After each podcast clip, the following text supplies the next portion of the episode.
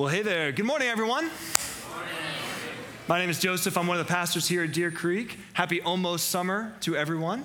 Kick off summer officially in a couple days now. We kicked off summer as a Deer Creek church community yesterday at our Taste of Deer Creek event. Uh, anyone get a chance to check that out?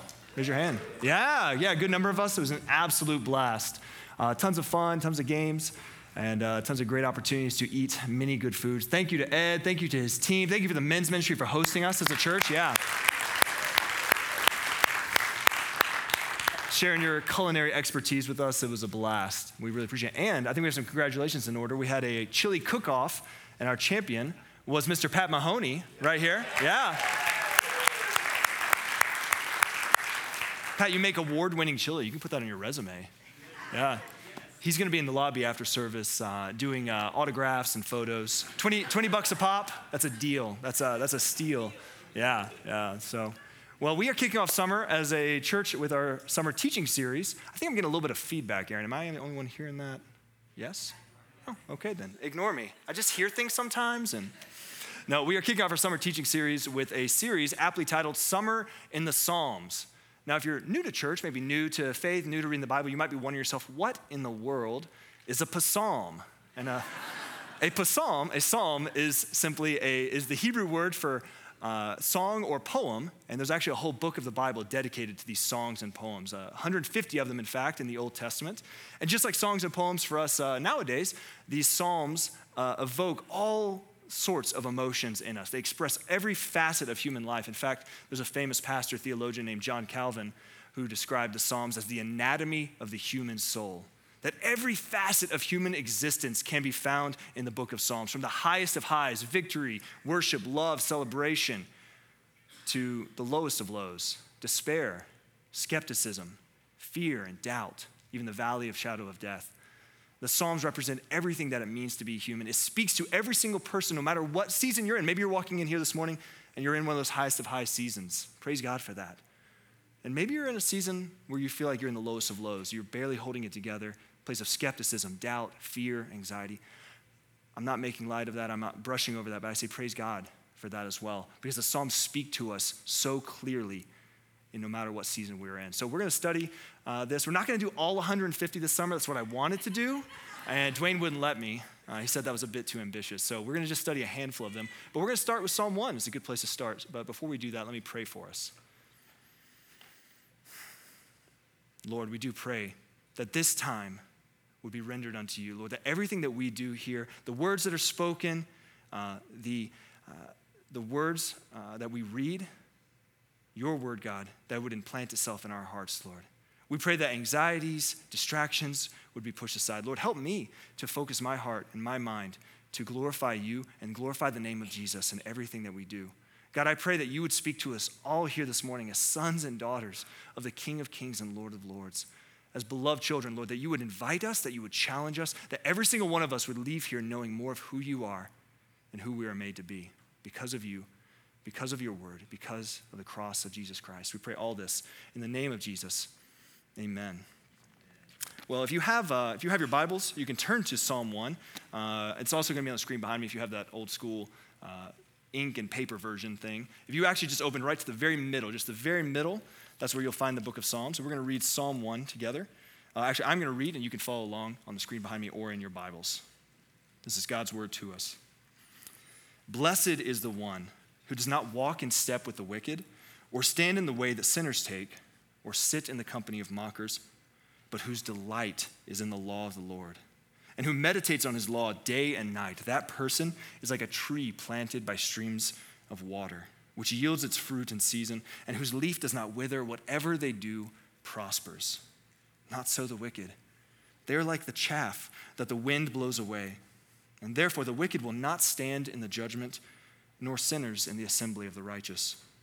For the Lord watches over the way of the righteous, but the way of the wicked leads to destruction.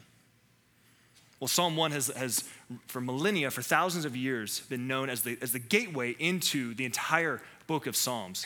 And again, there's everything, there's all these different emotions expressed all throughout the book of Psalms worship, praise, celebration, joy, heartache, despair, sorrow, pain, skepticism.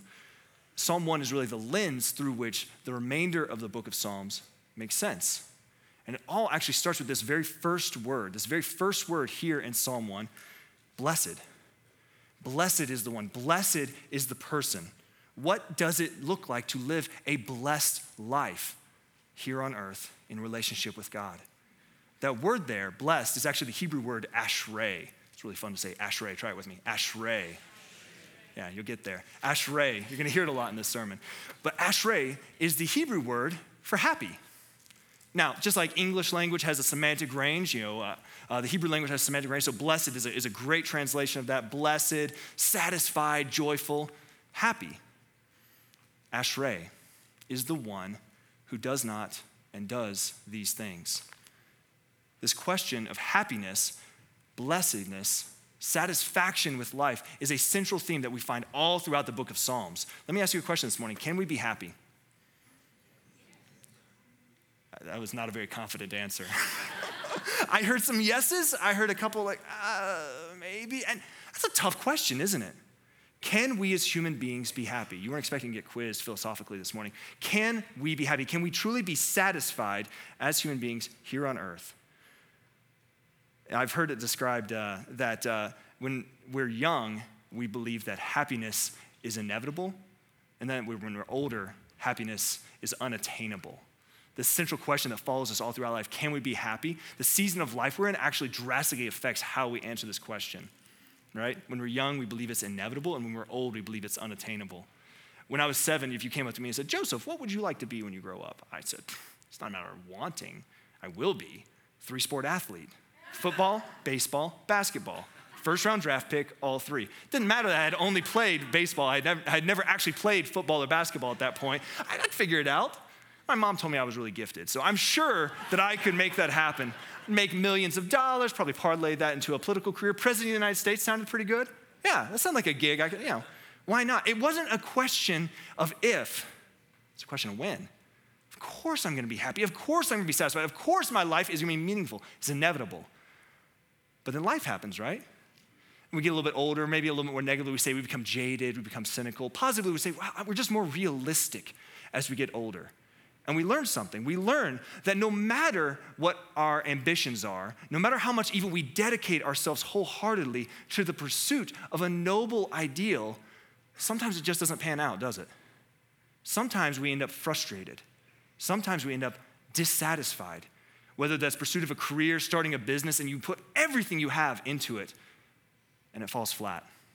Maybe a relationship that you pursue that you're very excited about, uh, you're thrilled about, you're, you're passionately pursuing, investing all of your heart, soul, and mind into, and it doesn't work out. And so as we get older, we, we say, no, no, no, happiness isn't inevitable, it's unattainable. We can't really be satisfied because there's just too much pain, too much frustration, too much sorrow in the world. Now, Psalm 1 is really fascinating because it kind of challenges both of those perspectives with this very first word. Blessed is the one, joyful is the one, satisfied is the one, ashrei is the one. That is a thunderous statement to start a book about human existence, about the full spectrum of human existence. Blessed is the one is a thunderous statement because it says, neither is happiness inevitable, nor is it unattainable.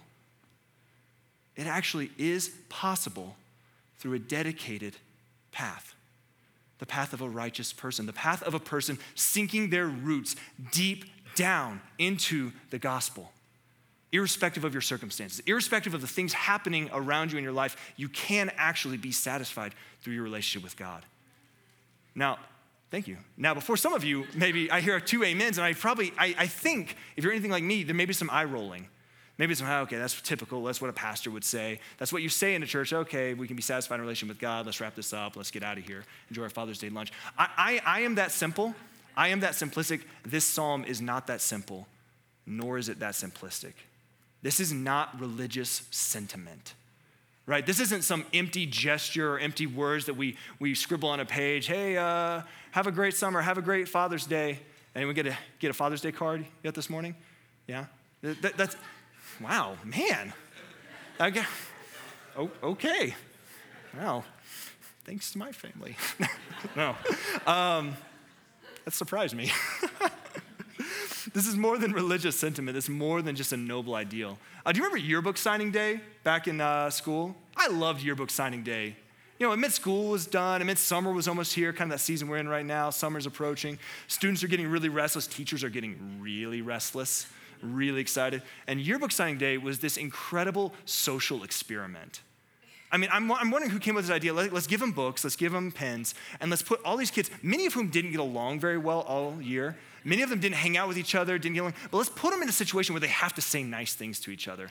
They have to express nice sentiments to one another. And really, you can take the shyest person in the world, put a yearbook in their hand, and then go up to anyone and just they, they, you know, sign something, write something nice, and I will do the same. This is like Wall Street meets the House of Representatives kind of exchange of goods thing going on. And uh, yearbook signing it was fascinating because you didn't sign everyone's yearbook the same way, did you? Some people you made very intentional plans with. Oh, it's my best mate, my best friend. I kind of fancy that girl a little bit. Hey, you know, hey, this remember this happened this year. I'm going to give you a whole paragraph. Remember the fun things we did, the trips we took, and we look forward, right? Oh, hey, let's let's hang out this summer. Here's some plans. Here's my email. Here's my phone number. Here's my instant messenger screen name. Anyone remember that? That was a thing once. Yeah, AOL was a thing. Yeah. Here's my instant messenger screen name. Message me sometime. And uh, we we make plans with people. We write whole paragraphs to them. Other people, we, we don't want to be mean, but we just don't know what to say. And so students came up with this way to express sentiment, this way to express uh, a noble gesture, but really was pretty hollow. And uh, the way to wish someone well. And we, we were actually so lazy, we didn't even write out the full phrase. We would abbreviate it in people's yearbooks. Some of you, I see some of you already mumbling to yourselves. What is that phrase? What's that, what's that abbreviation? Anyone remember what it is? Hags. Yeah, there it is. Hags. That's not an insult. Some of you are like, what is that? That's not an insult. That is an abbreviation. Anyone know what it stands for? Have a great summer. What a nice sentiment. It means absolutely nothing. That is the most lazy, most generic, most pitiful way to wish someone well. When you have nothing else to say, we say, Have a great summer. Hags. Maybe throw in a stay cool if you're feeling particularly generous. It's lazy, it's thoughtless, it's sentiment, and only sentiment. Psalm 1 is not communicating to us, is not saying, You want to have a great life? Here it is, here's some sentiment. It's not an empty gesture. Do you, do you want to have a great summer? What kind of question is that? Of course, you want to have a great summer. Of course, you want to have a great summer. We look forward to, we expect to have a great summer. Do we plan to have a great summer? Do we pursue having a great summer? Let me make it a little more real. Do you want to have a great marriage? No one says that they want to have a bad marriage. Of course, you want to have a good marriage. Do we actively pursue having a good marriage? Do we dedicate ourselves to pursuing a good marriage? Do you want to be a good parent? Do you want to be a good mom? Do you want to be a great dad? Of course you do. Do you want to be a great professional in the workplace? Of course you do do we actively pursue putting down roots that will allow us to flourish in those different places, in those seasons, irrespective of the circumstances around us? That's a lot tougher. That requires commitment, that requires dedication. Psalm 1 is talking about that level of commitment, is talking about not sentiment, but substance. Now, Psalm 1 is going to show us three things. We're going to sit with this the majority of the morning, uh, and we're going to look at uh, what Psalm 1 shows us. And the first thing that Psalm 1 shows us, even as we dedicate ourselves to beyond sin, we make a plan, we want to pursue it, Psalm 1 shows us what makes us stray. You ever made a great plan and never followed through? Yeah, it's called New Year's resolutions. Yeah, yeah, absolutely. Of course, we make these great. We, we're experts at making plans. It's very difficult to follow through. 1 recognizes right away that even if you say, I want to live a blessed, satisfied, joyful, ashrei lifestyle, there are things that make us stray. Sorry, Dustin, I think you're a little ahead of me. Just the uh, first one. That's all right. Yeah, what makes us, what makes us stray? Um, you can just go back to the other one, Dustin, you're good. there you go. Psalm 1 shows us what makes us stray it shows us that there actually are slow, gradual, incremental things that take place that pull us off of the dedicated path we are pursuing. I was a wrestler and a football player in high school, and uh, yeah, yeah, that, that's actually most of the time when I tell that to people, they go, "Really?" I'm like, don't know how to take that. Really? Are you? No, no. you look more like a chess club individual. Anyway. Not knocking chess club. I loved chess club. I was in it, so that was accurate. Anyway, um, But I was a wrestler and a football player in high school, and now I would go from wrestling, or from football season in the fall into wrestling season in the winter. Football diet was the best thing in the world. I was on the O line. You wake you, uh, it's breakfast, and your coach is like, you know, hey, here's three PB and J's and a glass of milk and some fried chicken for breakfast. Okay, if this is what it takes to help the team, coach, I'll do it. Because you, you want to put on weight, you want mass, you want substance. I went from usually weighing about 200, 210 in football season. I wrestled the 160 weight class my freshman and sophomore year. So I would have about a month to two months to cut my weight down from football weight to wrestling weight. It's as miserable as it sounds. It was wretched. And so, you know, all my football buddies who weren't wrestlers, they would come to school and they were eating all this just junk. And I'm like, I brought a banana. I get, that's my lunch. Actually, I get half the banana because I didn't make weight yesterday. So if I'm really good this week, I get the other half later. And so you're struggling, and, but I'm dedicated. I wanted to be competitive. I wanted to compete at this level. And so I said, okay, I'm going to dedicate myself to this plan. The problem was there was this very gradual, incremental process of getting pulled off of my plan. You see, I wanted to hang out with my football buddies. I wanted to continue spending time with them, and they would always go to like a, a big buffet, like a Golden Corral on Friday nights. And I would say, I'm, I'm I want to walk with you. I want to go with you. I want to travel with you. I'm not going to participate. I'll probably go to eat somewhere else, but I just want to be with you guys on the journey there. So I started doing what Psalm 1 describes. I started walking with them. I started traveling alongside them. I was curious about what was going on, but I wasn't committed to it. So that's okay. I'm just curious. Started going with them. And of course, I get outside of this Golden Corral establishment and you just smell all the fried food, right? Every, everything in the South is fried. I'm from North Carolina. Everything's fried. You could fry a dining room chair. We would like, I'll take a, I'll take a piece of that. Why not? Like, uh. Everything's fried. We eat eh, fried everything. And so all these greasy, delicious, amazing smells are hitting me outside. And I go from, from just traveling there and say, I might, I might just come inside for a minute. Ah, I might just stand with you guys in line, kind of, you know, walk through with you. I'm not going to eat anything, but, you know, I'm, i have gone from being curious to a little more committed to this path, to standing, from walking to standing with them. And before I know it, I'm sitting down at the table and I've got, you know, three chicken legs and like some pork rinds. I didn't even know they, they had pork rinds here. Why not? And all of a sudden, my plate is full of all of these things I, I never intended to be eating. I was curious about it, but now I'm consuming it. Psalm 1 shows us that this is actually part of human life. When we dedicate ourselves to a worthwhile path, when we dedicate ourselves to a cause, we find ourselves slowly, gradually, incrementally straying, being pulled off path. This is a common dynamic. Think of it this way no one wakes up in the morning with a great marriage, great life, and says, hmm, you know what? I think I'm gonna have an affair today. That sounds like a great idea. Then we just go hop into bed with a stranger. That sounds like a great plan for the day. No one does that. No one wakes up in the morning just deciding to go have an affair.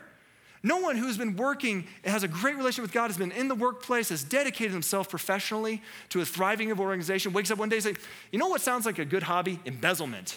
Let's go with that. Let's start skimming some money off the top. We don't do that. No one just says one day, I want to be an addict. That's a great life choice to pursue. It's the result of a slow, gradual, intentional change in direction. Psalm 1 talks about the way we go from walking, being curious, standing, we're a little bit more committed, to sitting, where all of a sudden we are consumed by something. It's a gradual, slow, incremental process. You've probably heard this analogy before. How important is it to stay on course if you're flying in a plane?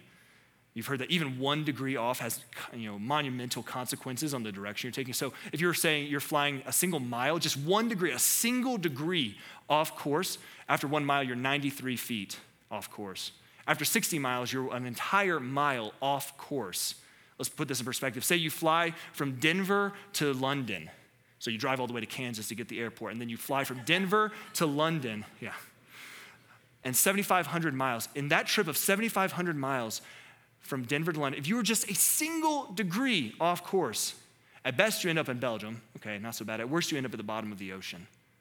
Single degree, one degree. My question is this what is our tolerance for straying? What is our personal tolerance for straying? I'll go and be honest with you. My personal tolerance for other people straying, non existent. My personal tolerance for me straying, though, profound. Profound.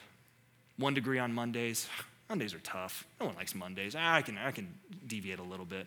Two degrees on Tuesday, I was just really hungry. I don't know, I was just, you know, really desiring that thing. Three degrees on Wednesday. I just got really angry at my spouse, and I just I'm so angry and frustrated that I need to pursue this other thing. Four degrees on Thursday. I'm just feeling lonely. You know, just feel down. Gives me an excuse to pursue this thing. Pursue this thing. Five degree Friday. Just uh, I'm really tired, worn down by the week. It's been a long week. So if I hit the bottle, if I go on the internet, if I pursue this other thing that I know isn't healthy, but my circumstances what's going on in my life just make me feel very tolerant to being off of course. We find ourselves going from being curious about something to starting to commit to it, to being consumed by it. Psalm 1 shows us if we want to live a blessed, ashrei, satisfied life, we've got to be aware that there are things that make us stray. We've got to be aware that we are creatures prone to straying. Everyone thoroughly depressed? Now, let me, let me pray. We'll close. Now, now, there is good news. That's the first thing that Psalm 1 shows. It doesn't leave us there, though. It doesn't leave us by just pointing out what makes us stray. Psalm 1 sh- what shows us what, uh, you, you'll never guess what the next point is. Psalm 1 shows us how to stay. Psalm 1 shows us how to stay. Psalm 1 shows us that by driving our roots deep down into our relationship with God, irrespective of the circumstances around us, we actually can be blessed. We can be happy. We can be satisfied with life. You can read along with me. This is uh, starting at verse 2, reading through 3 and 4. Again, blessed is the one who doesn't do these other things, but whose delight, there it is, blessed is the one whose delight is in the law of the Lord, and who meditates on his law day and night. That person is like a tree planted by streams of water, which yields its fruit in season and whose leaf does not wither. Whatever they do prospers. Not so the wicked. They are like chaff that the wind blows away. The psalm shows us that a dedicated, blessed life starts with the Word of God. It starts by sinking our roots deep down into who God is and who we are in light of God. And it even gives us a beautiful word picture for what this looks like. It gives us a picture of a tree planted by streams of water being nourished. And again, key word there planted, not haphazardly growing, planted bearing, seed, uh, bearing fruit in season, versus chaff. Now, if you know what chaff is, or maybe you don't know what chaff is, when you press wheat, because we've, we've all done, we've all pressed wheat before, right? Yeah. I don't know why I'm saying that. Uh, the only reason I know what wheat is is because I've played a lot of Settlers of Catan, and I've traded sheep and stone for it. There's like four people who get that reference. Anyway, it's a board game. But that's the only reason I know what wheat is. but in an agrarian society, who this was written for, wheat was very significant, and there was this outer shell, this chaff that you could press on, and the, the, this outer worthless shell would separate from that which had substance underneath. And the way it was really cool, the way they would actually do this is they would take the wheat after the harvest and they would take it outside and they would throw the wheat up in the air. And they would just take turns throwing it up in the air. And the slightest little breeze would grab hold of that chaff, that, that worthless outer shell, and it would just fly away. It was worthless, it was light, it was fluffy. And everything that had substance, that had significance, would just fall back to the ground and would actually be helpful, would be nourishing. And so that's, that's the idea of chaff. Maybe think tumbleweed. You know, we think about, you know, trees putting roots down. Uh, we see tumbleweed that's flowing around. It, it's, a, it's a plant, but it obviously, obviously has no roots, has no purpose, has no great significance. It might be cool to look at from a distance, but no one grows up saying, wow, I want to be like a tumbleweed. I want to be floating around with no substance, no significance. Sort of that mindset, that idea. And so this, it gives us these word pictures, these ideas of what uh, a, a, meaningful ashrei, blessed life might look like. And it compares it to putting our roots down deep into things that nourish us, that can survive any season, versus being like chaff, like a tumbleweed. Now, one of the biggest objections I, I had before I became a follower of Jesus, I hear from people all the time, is this idea of if I want to be happy, I, I need to be free, right? Has anyone ever felt this way? Uh, if I'm gonna be fully satisfied, happy, I need to be free. And the Bible just restricts me. Ah, it just restricts me so much. It puts all these boundaries, it puts all these strangleholds on my life. And if I'm gonna be really satisfied, I need to be free. Maybe you've felt that, maybe you've interacted with someone. I have certainly felt that way. Now, this is a myth that permeates our culture that says absolute uh, freedom leads to absolute satisfaction. C.S. Lewis, a famous pastor and author, challenged this myth. He actually, with a really clever analogy, he talked about, he tells a story about a fish, a fish that had been swimming in water its whole life and just longed to go to the surface. It was so constrained and so constricted by the prison of the water around it that only, if only I could get away, and get onto the land. Then I would be really satisfied. Then I would be free. So one day the fish decides to take the big leap of faith and hops out of the water and is flopping around on the land. Now the question is was that fish free?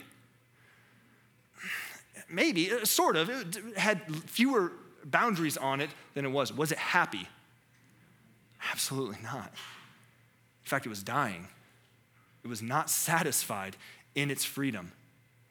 A fish is most satisfied, is healthiest when it swims within the boundaries it was created for water.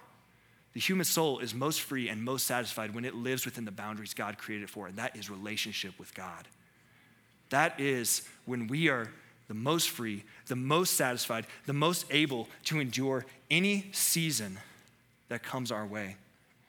In fact, followers of Jesus, time after time throughout centuries, throughout history, many of you yourselves have demonstrated that deep satisfaction can come from relationship with God no matter what your circumstances.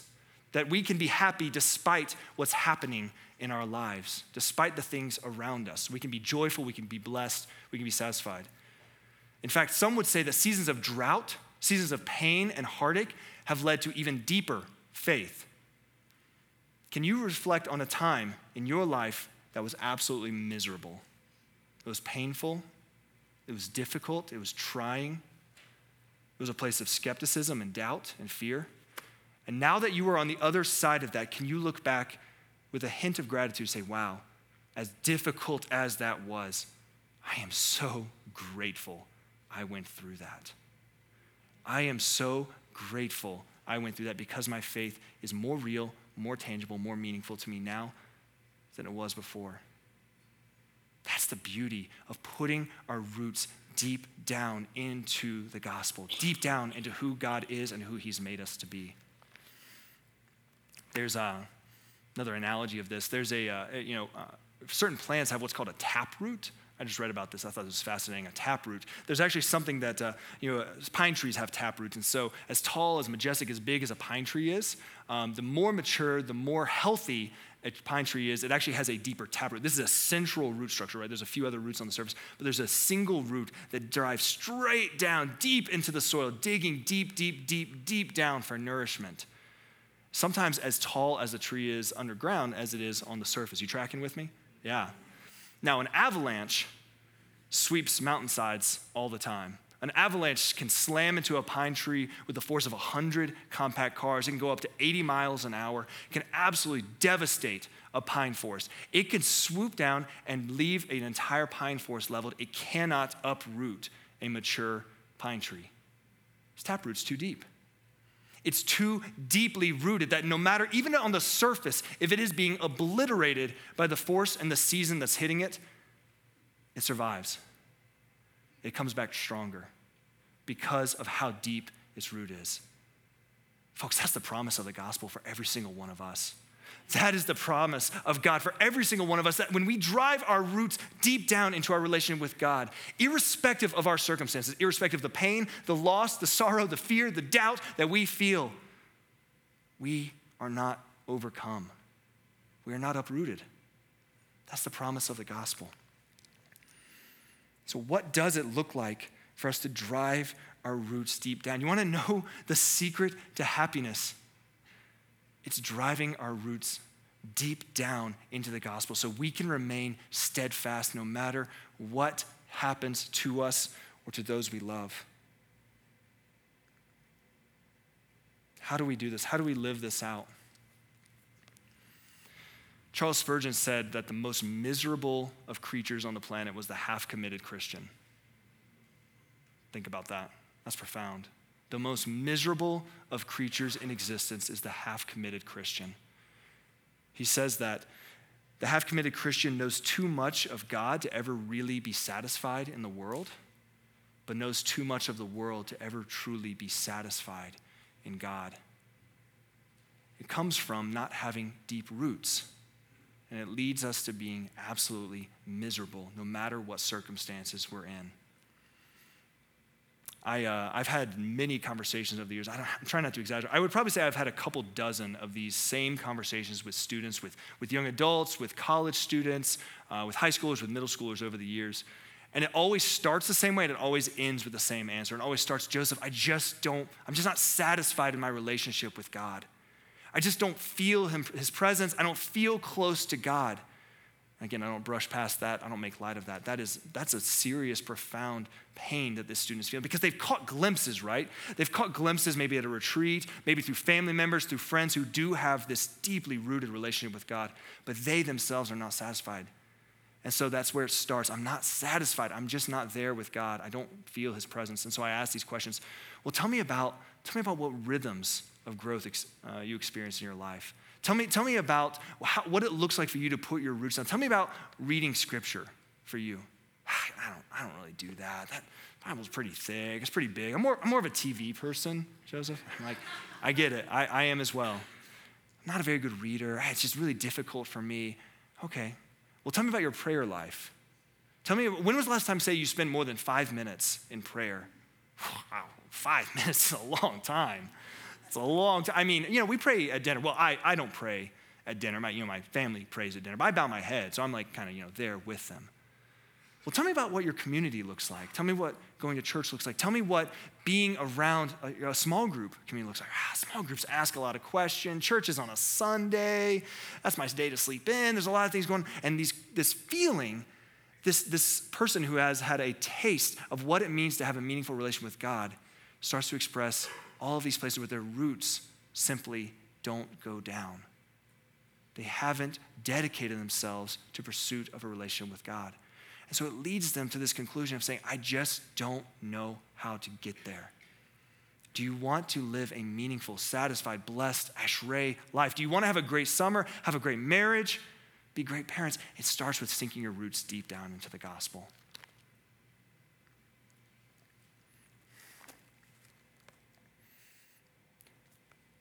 So, how do we do this? Um, there's a guy named uh, Charles uh, Duhigg. He wrote The Power of Habit. Has, I'm just curious, has anyone read Power of Habit? It's a really great book. Absolutely loved it.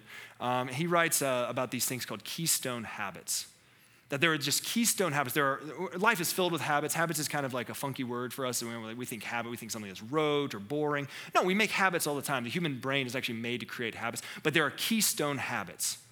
There are habits actually, if we start doing this one thing, it starts to affect every other part of our lives. We have physical keystone habits, right? Everyone has physical keystone habits. Maybe some of you, it's going to the gym. If, if I go to the gym in the morning, I'm going to have a great day. You just know it ahead of time. If I get a good, uh, good meal, a good healthy meal, if I'm eating healthy, I'm going to have a great day, a great week, feel really good about myself. And all of a sudden, all these other things are popping in place. For me, sleep is a keystone habit. Any other people need their sleep out there? Yeah, a few of us. Okay, I need sleep. I, sleep is a keystone habit for me. When I don't get enough sleep, my wife has a nickname for me. She calls me a cranky pants McGee.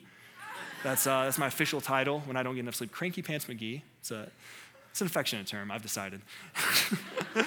and I'm, I'm just not myself when I don't get enough sleep. Physically, we have these keystone habits. A keystone habit for every follower of Jesus is rooting yourself in Scripture is pursuing digging your roots deep down into the Word of God. Because we can say all day long that we follow Jesus, we want to know who He is, but if we don't know anything about Him, or better yet, what if we forget? There's a reason we gather here on Sunday mornings is to be reminded of the promises of the gospel because we stray, we forget. If we want to put roots deep down into our relation with God, we have got to sink our roots straight down into Scripture. What does reading scripture look like for you? How do we even start? If you're really practical, really pragmatic, a great place to start is the book of Proverbs. Proverbs is a book in the Old Testament uh, and has 31 chapters. So no matter what day of the month it is, what's today's uh, date? 18. So you read chapter 18 of Proverbs. Very practical. What would you read tomorrow? 19. And it gets you into this keystone Have You guys are great at counting. I knew it. I knew you could do that. It gets us in this keystone habit of putting ourselves into God's word, sinking our roots deep down into it. Now, very clearly, this is not a perfunctory chore, right? This isn't something that we just want to check a box on. Oh, okay, Joseph has been harping on this. The youth pastor's been harping on this. Dwayne's been harping on this. Something we just do to check a box. We actually need to sit with this. There's a word that, we, that popped up in verse 2. It talked about the blessed person, how to live a blessed life. It says, whose delight is in the law, who meditates on his law day and night. That word meditate in the Hebrew is the same word for, for mumbling, it's the same word for a cow chewing its cud. Guys, you need to read your Bible like a cow. Yeah, there's a, there's a fun sermon application. What do cows do? Well, they sleep, they wake up, they eat, they go back to sleep, and then they wake up and they regurgitate. They, they, they regurgitate what they've eaten. They soak up more and more nutrients. Then they take another nap and they eat again and they regurgitate. And They keep this process. They're like college students, right? They just sleep and eat and regurgitate. Yeah, anyway, this is what they do. If we want to actually soak meaning, we can't just say, okay, I retina to the page, I, I worked my way through this. We actually have to sit with God's word. We have to be filled up with what God's word tells us. We have to be reminded of what God's word tells us. We don't want to do this too quickly. We don't want to stress ourselves out. I, I love the book of Leviticus. Don't start with Leviticus. If you haven't read before, it's difficult. It's trying, there's context, there's a lot of stuff going on in there. It's a difficult place to start. Start with Proverbs. Start with the Gospel of Mark. Fantastic, action packed uh, gospel. There's things happening constantly in the life of Jesus. Great places to start. Start at a reasonable pace. I, I think I've told this story before. Uh, several years ago, I went to Dwayne. I was in the middle of this kind of personal development season and trying to, okay, here's some goals, here's some ways I want to grow. And I went to Dwayne, I sat down in his office, and I said, Dwayne, I'm going to read, I'm going to read the whole Bible. I'm just going to sprint through the Bible. I'm six months. I want you to hold me accountable. I'm going to read through the whole Bible in six months. I'm just going to just power through this. I'm just going to check that box so I can say I've read the Bible in six months, and that'll be really good for me professionally. What do you think? And Dwayne looked at me. Uh, he said, Joseph, you're a very smart person, but. I was like, oh, no. Why'd you have to say but? Just, just period. You're a very smart person. I'll get out of your office. We can be done. You're a very smart person, but. Sometimes you are the dumbest smart person that I know. He said, That sounds absolutely worthless. That sounds like you're trying to check a box. And I wonder if that would have any real significant lasting impact. What if instead, instead of reading the Bible in six months, what if you dedicated yourself to reading the Bible every day for six years? What an impact that would have on your life. There are plenty of things that grow quickly, sprout up overnight, even put down roots overnight that produce nothing. You wanna know what they're called? Weeds. Yeah, they're weeds. We've got to have a bigger view of our relation with God than simply growing up as weeds. Fast, quick, easy, done. That's not what it looks like to live a blessed, meaningful, satisfied life. We've got to get more serious about pursuing the Word of God. Last thing that this shows us, we're going to end with this. Someone shows us what makes us stray, it shows us how to stay. Someone shows us the way, right? Because all of this, all of this, even by reading the Bible, even by praying, even by dedicating ourselves to living, putting roots down that help us persevere in every season, all of it is meaningless apart from Jesus. Verse 6 says this For the Lord watches over the way of the righteous, but the way of the wicked leads to destruction. The Old Testament, the Torah, the, the, the wisdom, all of this, all of this before Jesus was it was called the Torah, it just means the law. It also had other names. One of those was it was called the way. That these writings were the way. It was also called the truth, and it was also called the life. It is not an accident when Jesus was meeting with his disciples, he described himself as the way, the truth, and the life. These words, these pages are only significant to us in that they reveal who Jesus is to us. Jesus is the way, He is the truth, He is the life. He is the one that we are called to sink our roots deep down into. And here's the deal. Here's the deal. Here's the deal. He invites us to do that. He invites us to do that. He says, I am the way, the truth, and the life, and come and be with me. John 15, 5. It's a beautiful passage. Dustin, you can throw that up there. He says this to his disciples, to people he's sitting with I am the vine, and you are the branches. And if you remain in me and I in you, you will bear much fruit. But apart from me, you can do nothing. Now, there's a beautiful promise here that we get right away that I am the vine, you are the branches. Root yourself in me. He is crystal clear about that. You want to bear fruit, you want to be meaningful, you want to have a satisfied, blessed, ashrei life. Root yourself to me. Apart from me, you can do nothing. Who is he communicating this to? He's talking to his disciples. He's talking to people who have gotten it wrong time and time and time and time again. He's talking to people who, in hours, mere hours, are going to be betraying him and pretending like they do not know him. He's not talking to perfect people, he's talking to his friends, his flawed disciples, and he's inviting them to trust him despite their flaws, despite the fact that they have strayed and will stray, to put their roots deep down into him.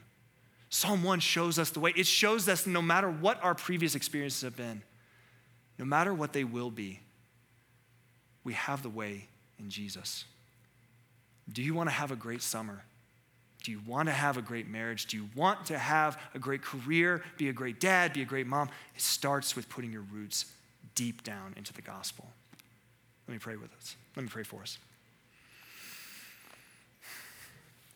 Father, thank you that you invite someone as flawed, as sinful, as insufficient as me to put my roots deep down into knowing you, Jesus. Thank you, God, for your word that promises us that you will never leave us nor forsake us. In fact, God, your word tells us you are with us till the very end. Not because of what we have done, not because of what we have earned, not because of the boxes we check or what we prove to ourselves or to others around us, not because we are so great but because you are God. Because you are a loving, faithful Father who loved us so much to sacrifice for us, to die for us, to conquer death when we could not, to, rose, to, to rise from the grave and to invite us into that eternal relationship. Lord, thank you. Thank you that you love us that much. Lord, I pray that we as a church would sink our roots deep down into the gospel would sink our roots deep down into who you are and who we were made to be. Lord, I pray for folks who are facing circumstances and happenings around them right now, who are in those seasons of drought and turmoil. Lord, be with them, deepen their roots, nourish them when all else fails. Lord, remind us that when you are all we have, Lord, in those moments, that is when we realize that you are all we truly need. Go before us now, Lord. Help our hearts to respond in worship to you. This we pray in the name of Jesus, our King. Amen.